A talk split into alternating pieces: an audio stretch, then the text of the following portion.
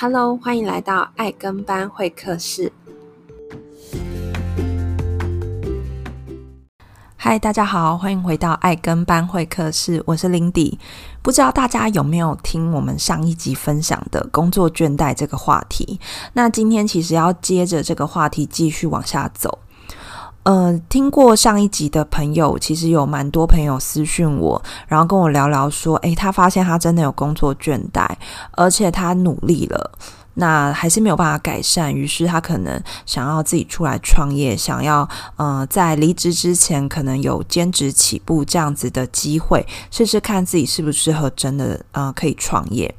不过，往往想要创业的人都会遇到第一个问题，就是资金的问题。所以就常常会有人问我说：“诶，Lindy，你说你有创业，或是你周遭有朋友在创业，你可不可以帮我问问看，创业到底需要花多少钱啊？我来看一下我口袋够不够，然后我再决定我要不要去创业。”所以，我今天其实这一这一集就是想要来跟大家聊聊创业到底需要花多少钱，然后以及怎么样的状态下，诶，你真的可以来试试看，或是你可能在创业的过程中，你可能需要具备怎么样的特质，你才可以呃继续的往下走，或是在创业这条路上，你比较容易可以成功。那让让我们听听看这一集吧。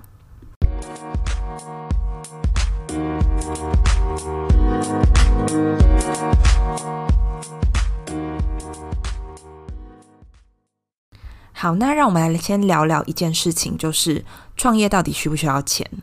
好，这件事情绝对是肯定的，对吗？如果今天有人跟你说，诶，他可以零元创业，他可以让你就是马上加入之后月入十万块，呃，或是说可以让你很快的翻身，然后让你可以财富自由。我想要跟大家讲的事情，我知道很多的传直销或是一些的网站都会用这样子的方式去吸引大家的注意。对，大家其实本性都是会想要，呃，越轻松越好，因为这是人类的天性啦，就是会去选择比较容易的事情去做，然后会在自己的舒适圈里面打滚。我觉得这些都是，呃，我们人性本来就是会这样选择。所以呢，很多的诈骗集团或是心怀不轨的人，他们也很懂得去掌握这样子的人性去操作。所以我只是想要说的事情是，如果你真的想要 do something，你真的很想要创业，那你就千万的要知道，今天不管你是要用呃什么模式创业，你今天想要做怎么样的事情，你一定有得需要先付出的东西，你才有可能会得到回报。那当然，这个付出的东西不一定是钱，有可能是你的一些的人脉。你的一些的知识，可是不管是人脉或知识，我们都知道这些其实都是时间堆积下来，甚至跟钱也扯也也一定会扯上关系。例如，你今天可能是有不错的 background，你有不错的 domain，就是你你有呃很好的一些专业知识，那这些东西过去你可能也是花了钱去学习的，你有可能有一张证照，这个证照其实也是需要钱去考到的嘛，对不对？所以，其实我觉得，呃，千万不要去想，你今天是一个完全是白纸，然后你就可以无条件创业。我觉得这件事情，我们要先跟大家讲，这件事情是不可能的。你今天纵使是要成立一个个人工作室，你要有这个专业之前，你一定是有花钱花时间去学习的。所以，第一个，创业需不需要钱？需要。而且他可能需要的钱是没有办法被量化的，像我刚刚讲的，可能是你在具备这个专业的过程中，你投入的钱，你投入的时间。好，那如果你现在就是真的觉得，呃，我想要去创业，那我到底要准备多少钱？那这个是第二个问题嘛。所以我们来看看，就是如果你要做的是传统创业，那你当然可以选择就是。白手起家，也就是你呃产品的从研发、制造、生产，然后行销等等的过程，你全部都要自己来。其实我我我也有认识这样子的创业家，而且还不少。那我们之前也有访问一个呃还蛮厉害的一个创业家，他叫 Aco，那他自己就是真的是白手起家，他过去是媒体产业的。然后自己因为就是想要有不一样的生活模式，想要不一样的收入模式，所以自己开始去学习呃保养品牌的经营，然后甚至是他所有的产品都是他自己跟他的同事们，他的实验室的同事一起去研发制造的，然后到最后整个的行销，整个到呃最后的服务客人等等的，他全部都一手包办。那呃，我也遇过很多的创业家，他其实也真的就是从不会到会零。从零到一，一到一百，全部都是自己去张罗，然后或是有自己的工作团队一起努力的。当然这样子是可以，可是你要知道他们背后付出的钱跟时间是完完全全，呃，我觉得至少是我没有办法做到的。比如说像我之前就有问过 A 口其实他的现金流的压力是非常大的，他可能要跟厂商进一批原物料，可能就是几百万要先压在那里，或者是说他今天要从 A 运到 B，因为他其实是做跨国生意的。他光那个货运的费用，他甚至还遇过那个货运整个翻船，就是你们应该有看过一些新闻，就是整个货柜被风一吹，然后就掉到海里面的那一种。那他那时候也是损失非常非常的惨重，或是像这一次的 COVID-19 导致他原本的原物料供应整个断断链，所以呢，他在台湾要重新的在呃新的一批研发新的产品，整个的配方，整个的东西全部都要重新开始。所以其实，呃，传统创业有他们的好与坏。好的是，其实老实说，他如果要真的商品卖得好，他整个利润是非常非常惊人的。所以这个不可呃。就是不可否认会有这样子的好处，可是坏就是相对它的风险是非常高的。所以呢，在传统商业上，其实我以前有呃曾经试着要去加盟展，因为我觉得我可能没有这么多的背景知识，我也没有办法从无到有。那其实加盟就会是一个很好的选择，因为加盟有什么？它有 SOP，它会呃整个有很多的专业人士协助你，甚至是他们的产品其实都是经过。呃，他们自己会有试调，然后自己有研究室等等的，去帮你研发出好的产品，然后帮你找出很好的行销策略，甚至是帮你做很多的教育训练，很很多工具都帮你准备好了。万事呃具备，只欠东风，只实趁你一个决心以外，还有你的钱嘛，对不对？所以其实那时候我记得我在好几年前，我想要开始做一些事情的时候，我就去加盟展。那我不知道大家有没有去过加盟展？我记得我那时候印象很深刻，我是抬头挺胸走进去看加盟展，然后是低头的走出来。因为当我进去加盟展之后，才发现，哇哦，连一个饮料店的加盟金都要两百万。然后我印象很深刻，就是某某个品牌的烧肉店，它光整个呃呃最基本最基本的加盟金就要五百万，那就。更不用说，就是一些我们耳熟能详的一些早餐店啊，一些什么，其实都是完完全全都超过我想象中的数字，就是对我来说就是天文数字啦，就是几十万、几百万那一种。所以我那时候就觉得说，哇，原来创业或是当老板真的不是一般人能做的。可是大家要知道的事情是在这几年下来。其实非常非常多新创公司开始出来。什么叫新创公司？其实过去啊，很多的呃企业，就是如果你要当一个企业的老板，你可能是真的就是要有钱有权，然后有地位。像郭台铭啊，像我们看到很多台面上的那些企业家，他们嗯呃，不管是白手起家或者什么，某程度他们其实都是很。我我觉得那个年代就是可以诞生出很多像郭台铭、王永庆这类的企业家，我觉得算传奇。可是随着就是呃这十几年下来，不管是台湾的整个经济局势，然后台湾的整个呃，我觉得整个产业在重组，很多的东西在改变的同时，你会发现就是大型的企业其实已经越来越少了，不然就是移到海外去。那很多的中小企业，其实，在台湾越来越多，可是往往寿命都是大概一年到五年，就是我觉得这个是很辛苦的。那新创的意思，就是其实有很多的呃很有很有能力的一些年轻人，或是很有一些新的想法，像我现在比较接触的是 FinTech。就是呃，金融结合科技、金融科技的部分。那其实像 FinTech 的的部分，就很多的年轻人，然后呃，他们可能有一些背景知识，很多的工程师啊，或是一些呃，过去可能是金融业的朋友。那他们因为接触了 FinTech 这样子的产业，他们去用很少的资金。或是甚至是他们是用募集资金的方式，然后募到一些钱，然后让企业愿意赞助他们，然后去发展他们的产品，然后进而就是呃公司的运作等等的。像呃我现在其实有一部分的工作就是在扶植这些新创产业，呃如何可以走下去？因为其实新创产业常常遇到的一个问题就是。他们可能呃产品很棒，然后呢，甚至这些人都很优秀，因为他们就像我说，他们可能都是工程师啊，或是一些还蛮有专业能力的人。可是往往他们其实是在呃如何让整个公司营运得更好，然后或是就是创，我觉得就是我们今天想要聊的下一个主题啦，就是说你创业需要具备哪些的呃特质。那虽然我们之前曾经。有在前面的第三十九集有跟大家聊过创业需要具备的人格特质，可是那时候是其实很粗浅的跟大家聊而已。可是我们今天会聊一些比较 detail，就是呃，因为我看了一篇文章，然后里面有列出创业的一些呃十六个特质。那我们今天就来拆解这一部分。可是我刚刚前面想要表达就是说。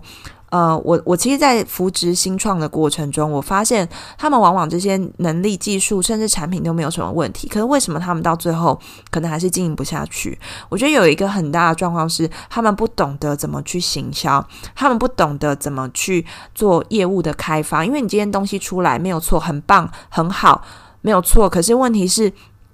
你没有办法去把它成功的送到你的和呃，你你你的购买，就是你的消费者的手上，他没有办法变现，他没有办法把你的东西变成是真的是一个很有价值的产品，就是你的东西卖不出去。简单的来说就是这样。所以在这样子的过程中，其实嗯、我慢慢的也跟很多的创业家聊到，然后我发现，诶，成功的创业家他们真的是有一些很。Detail 的部分是我们可能很容易疏忽掉的。那我们接下来就会跟大家聊聊这十六个特质大概是什么。那我们就继续听下去喽。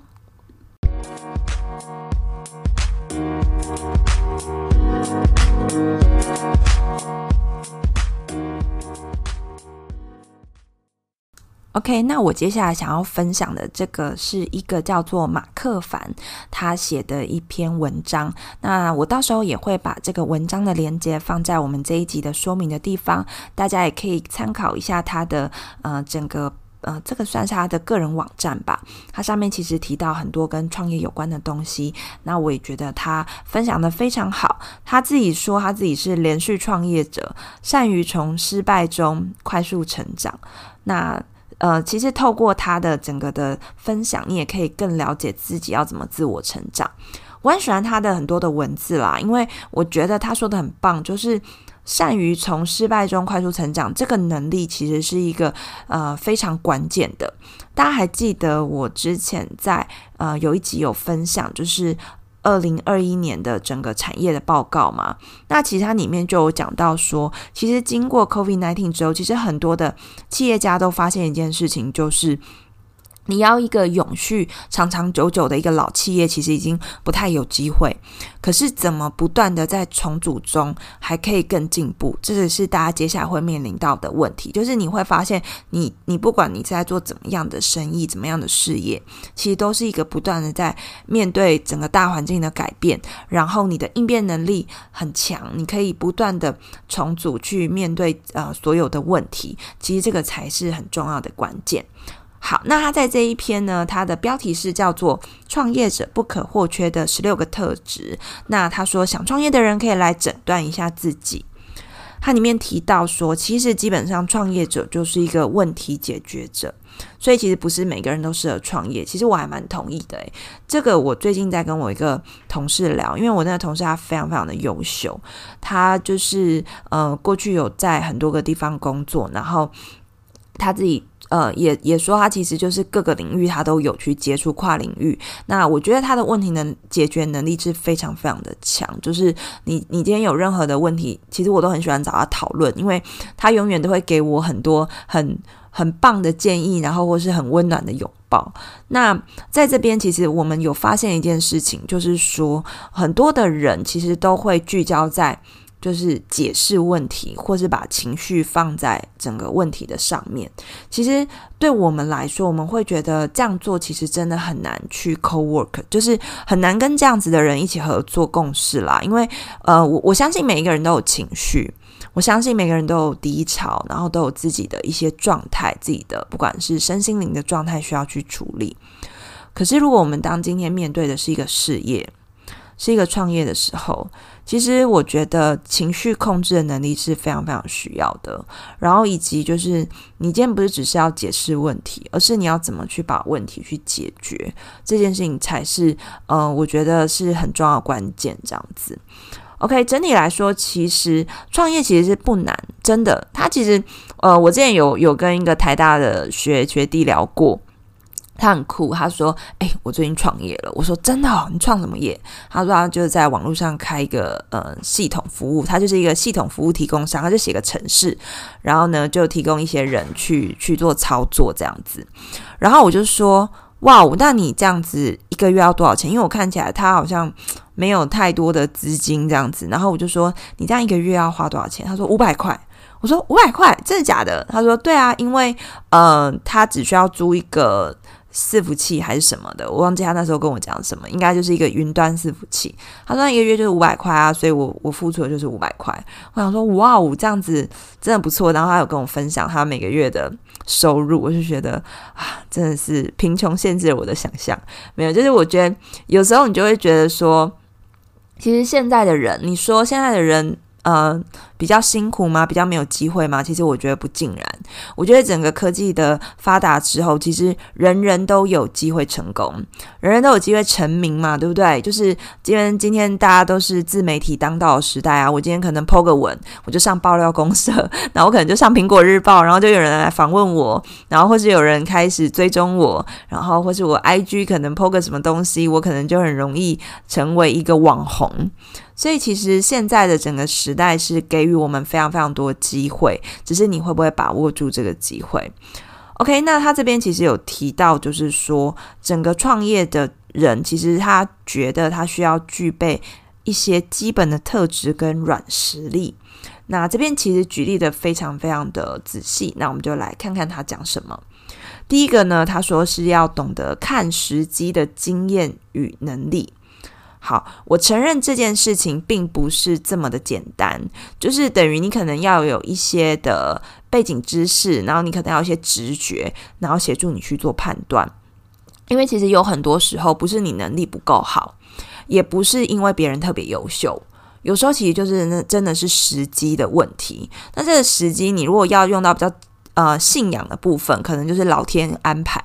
主有安排之类的，可是我其实比较相信一件事情啦，就是有时候这些的时机是来自于你过去有多努力，也就是我们常听的一句老话嘛，就是说当机会来的时候，你准备好了没？所以我觉得就是呃，你无时无刻都应该让自己更充实。就像我，我其实永远给跟自己比赛啊，我每年都会给自己一个目标，然后每两年都会给自己一个 milestone 去做。那像我今年就是我去年给自己的目标就是成立 Podcast，就是当做我的生日礼物。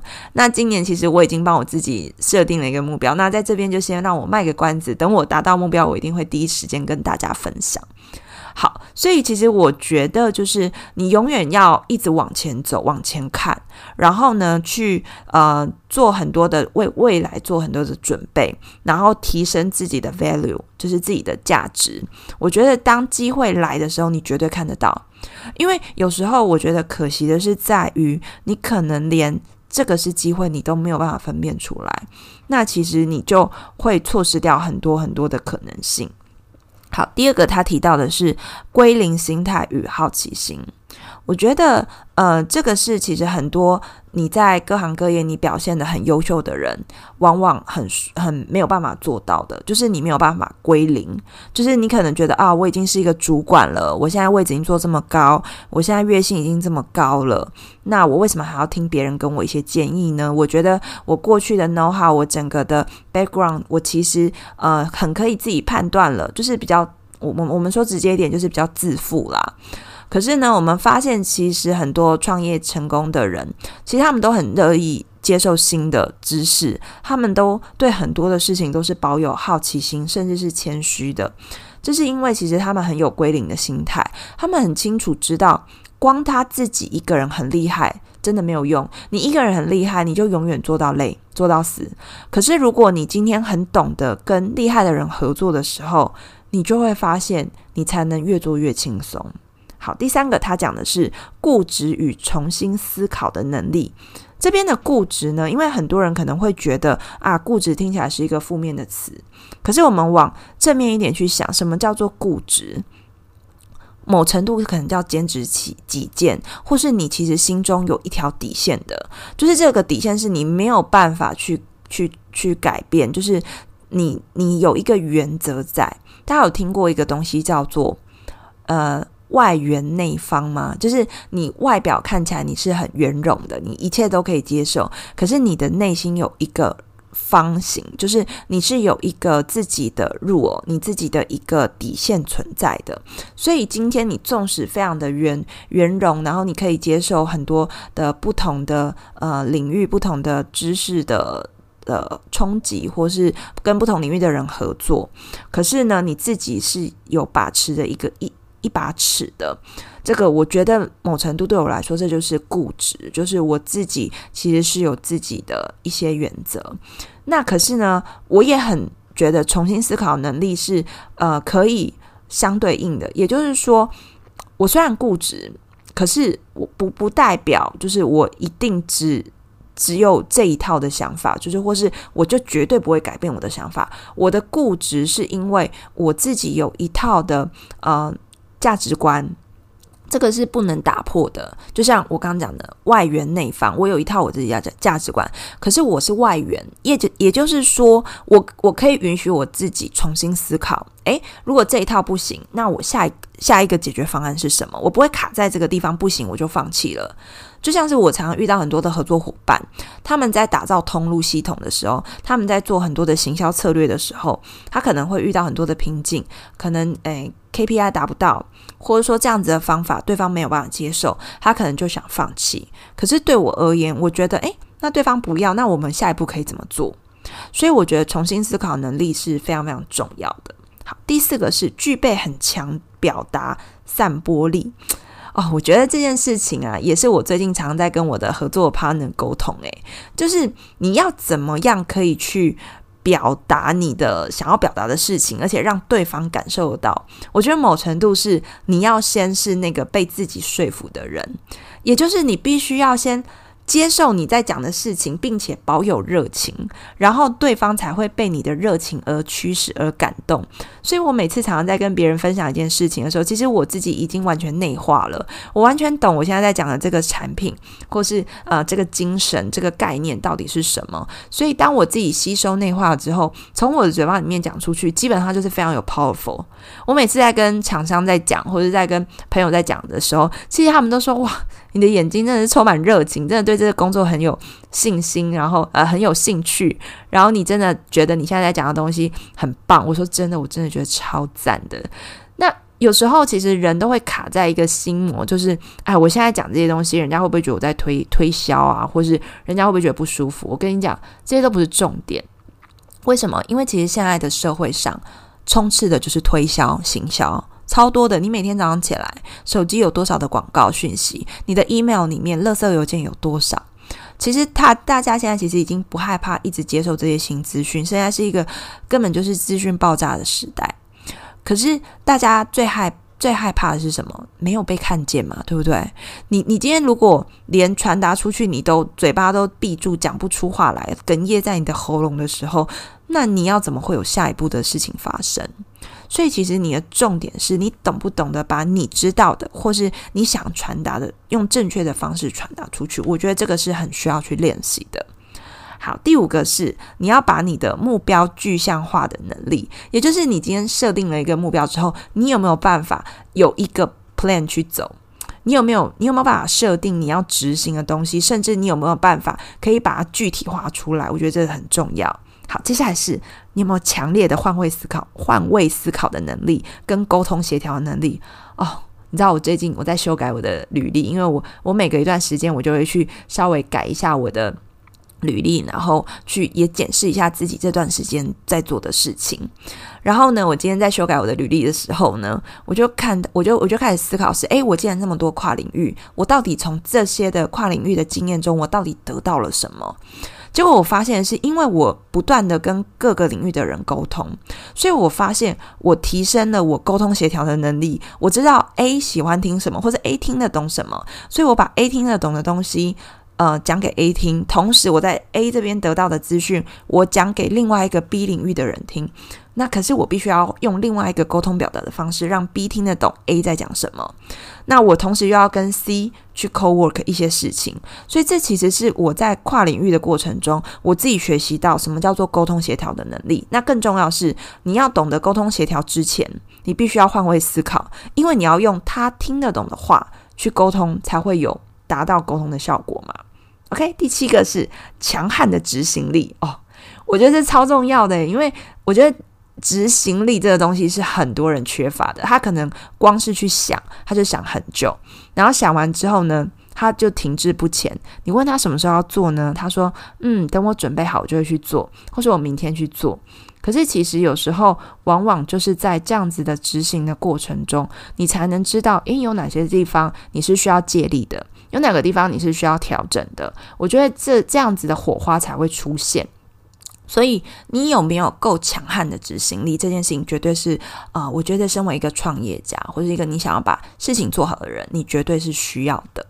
好，接下来是第八个，他说自我成长的推动力，然后还有下一个是自律性。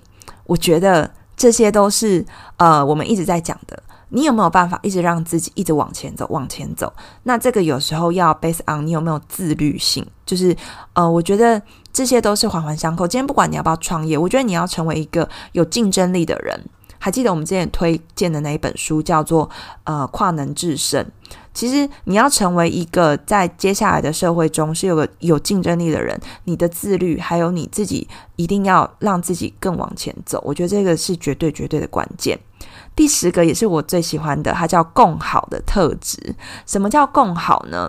呃，像我自己是有另外一个呃哲学观，是因为我觉得利他主义这件事情是我很在乎的。那我我我个人的做事方式就是利他加上共好，也就是当我在决定我要不要跟这个人合作，我要不要帮这个人之前，我必须要先确认是这件事情是有利于他。那有利于他以外呢，还要共好，也就是他得到好处，我也可以得到对应的价值。这价值不见得是用钱算得出来的，可能是我满足我心理上某一个想要做的事情的成就感，或是我想要完成的一个社会责任。所以呢，我觉得你你唯有你是用更好这样子的方式去思考事情的时候，你跟对方的合作才有可能继续的往下走。好，接下来是资源配比的能力啊！天哪，这就是我现在在做的，就是说，像我现在就是呃，在做很多事情叫做资源整合。我可以整合我的手上的 A、B、C、D、E 所有的资源，还记得我们之前讲过的拼图吗？我你你有办法去整合你这些散在一地的拼图，你才有机会去成功。好，第十二个是吸引资源或无中生有的能力。哇塞，我觉得这真的是太棒了，就是。你要懂得怎么去 approach 到你想要得到的那些资源，你要成为是一个可以去接触到新的资源，也可以去整合资源的一个能力，甚至是无中生有。什么？你手手边没有这些资源，你就要应该要去创造它，你应该要去得到它，而不是在那边怨天尤人，或者觉得啊这件事情我就是做不来，这件事情我就是不会。拜托你就是不会才要去学嘛，你就是没有才要去去。创造出来，你你就是因为你是一个这样子的人，才要去跟跟你不同的人合作嘛。这是不是就像我们命理中提到的吗？就是你缺水，你你命中缺水，你就要去找一个命中有水的人合作。你干嘛逼自己变成水呢？这是不太可能的事情嘛，对不对？所以呢，你应该有无中生有的能力。好，第十三个是什么？他说用商业手段解决问题。哇，这太棒了！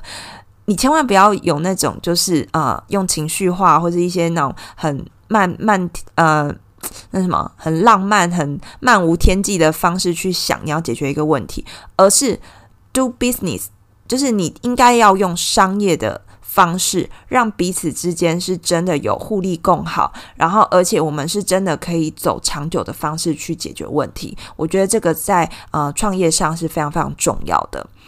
接下来是打带跑的心理素质，然后还有建构系统化思维的能力。我觉得这些东西啊，其实就是呃我们的心态。然后还有我们的呃脑中，就是我们在做系统整合、系统思维这件事情。其实呃，以上他讲的这些，其实无无外乎啦，就是说我们自己的心态有没有建备好？你是不是已经啊已经决定你就是一个创业家了？你是不是已经决定接受所有的一切，不管是好与坏？然后以及你有没有办法去有一个 structure，就是然后有嗯、有有系统化的去想事情，而不是只是单一面向的去。单一个问题去解决，而是当我面对这个问题的时候，我应该要去思考是：我除了怎么呃解决现在的问题以外，我要怎么去系统化，让所有的事情它可以 auto run，然后甚至可以复制、可以滚动，然后呃可以让这件事情不要再发生，然后让相类似的事情也不要再发生，或是让好的事情可以持续的去滚动、去复制出来。我觉得这是一个身为创业家很需要去学习、具备的一个能力。最后一个我觉得非常非常重要，叫做面对失败的能力。呃，我觉得很多人其实，尤其是我觉得人性啦，其实很害怕面对失败。大家有发现吗？就是当我面对挫折、我面对失败的时候，其实都是极为痛苦、不舒服的。我承认，因为我也很讨厌失败。可是呢，创业这件事情，就像我们刚一开头跟大家讲的，它其实就是一个不断的，呃，在整个企业上面，大家看到的趋势就是你要学习的怎么不断的重组。不断的去调整自己，不断的去面对现在所有的发生，呃，可能是一些系统性的风险的，你不可抗力的因素去发生的时候，你怎么去因应，怎么去做危机处理，然后怎么去调整自己，怎么去跟不同的人，呃，跨领域的合作，我觉得这个都是很重要。所以我觉得他最后提到就是说，你面对失败的能力。其实是呃非常非常重要的一个心态，以及你的一个呃可以制胜的其中一个很重要的关键。